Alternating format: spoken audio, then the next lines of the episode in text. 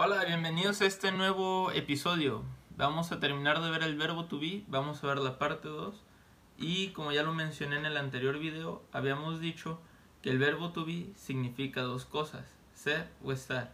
En el pasado lo vimos como ser, ahora lo vamos a hacer como estar. Ahora, ¿se acuerdan que habíamos comentado unas diferencias? En el video anterior, en vez de lugares, habíamos visto adjetivos. En este caso tenemos que usar lugares porque vamos a estar en esos lugares. Además, tenemos que usar tres palabras adicionales. Estas palabras les vamos a llamar preposiciones. En el español tenemos una preposición de lugar, es en. En el inglés, para decir en tenemos tres formas distintas.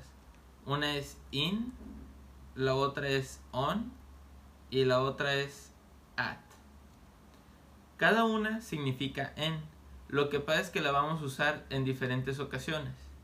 Ahora, in, on y at. Todavía no vamos a ir tan a fondo a lo que significa o cómo usar cada una, por lo que ahorita solo vamos a quedarnos usando in. Entonces, cuando nosotros decimos estoy en, nos falta otra palabra más, que es la o el.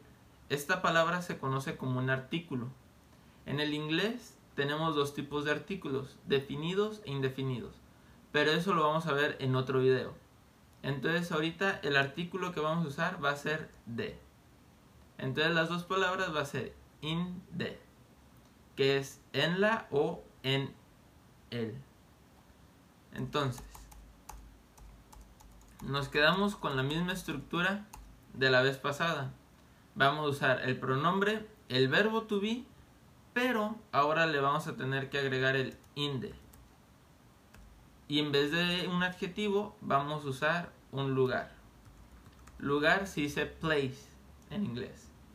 Ahora, tenemos la lista de lugares en la parte de arriba. El primer lugar es park, es el parque. El segundo lugar es school, la escuela.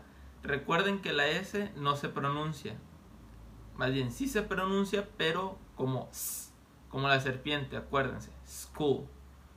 Ahora, el tercer lugar es house. Es nuestra casa.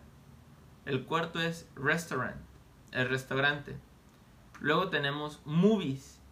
En el inglés, movies es películas, pero también se le conoce movies al cine. Mucha confusión entre la palabra beach y beach. Ahora, un ejercicio muy fácil en el que lo vamos a aprender a cómo decirlo y pronunciarlo de manera correcta es este. Durazno es peach y peach es como campo. Entonces, peach, peach, beach, beach. ¿Ok? Acuérdense bien. La nuestra última palabra va a ser alberca, pool. Entonces, si yo quiero decir yo estoy en el parque, vamos a usar I am in the park. Si queremos decir tú estás en la escuela, vamos a decir you are in the school. Luego vamos a usar he is in the house.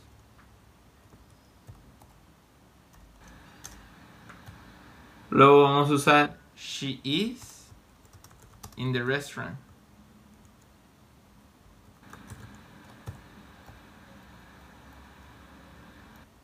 Luego podemos decir it is in the movies.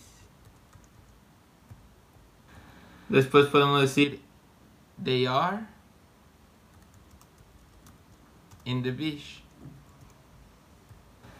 Y por último, we are in the pool. Nosotros estamos en la alberca.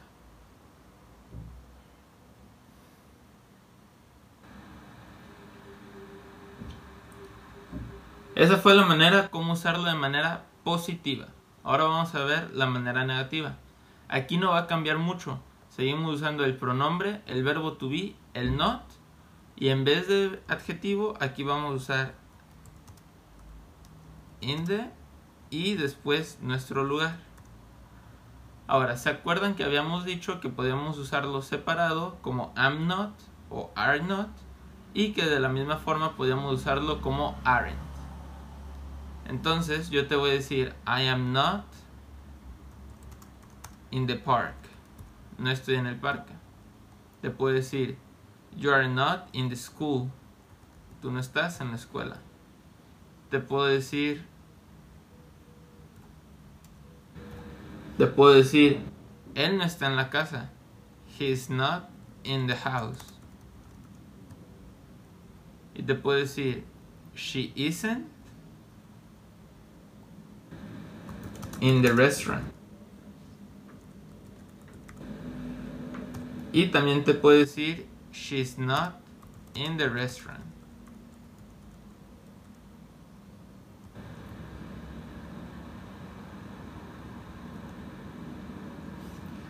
Luego te puedo decir it isn't in the movies.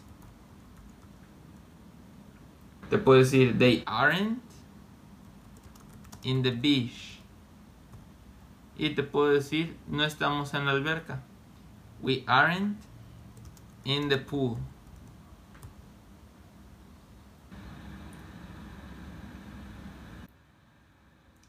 Y para la pregunta vamos a aplicar exactamente lo mismo. Primero el verbo to be, después el pronombre y después vamos a usar el in the. Y después el lugar. Entonces yo te voy a decir Am I in the park? Te puedo decir, Are you in the school? Te puedo decir, Is he in the house? Y te puedo decir, Is she in the restaurant? Y te puedo decir, Is it at the movies?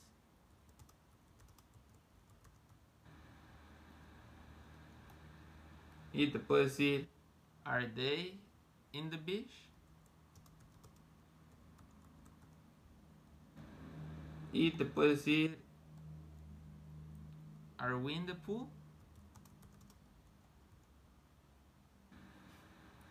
Ahora, si se fijan, aquí yo dije am I, pero yo lo pronuncié junto. Dije am I. Lo pueden pronunciar de las dos maneras no es que uno esté mejor o peor.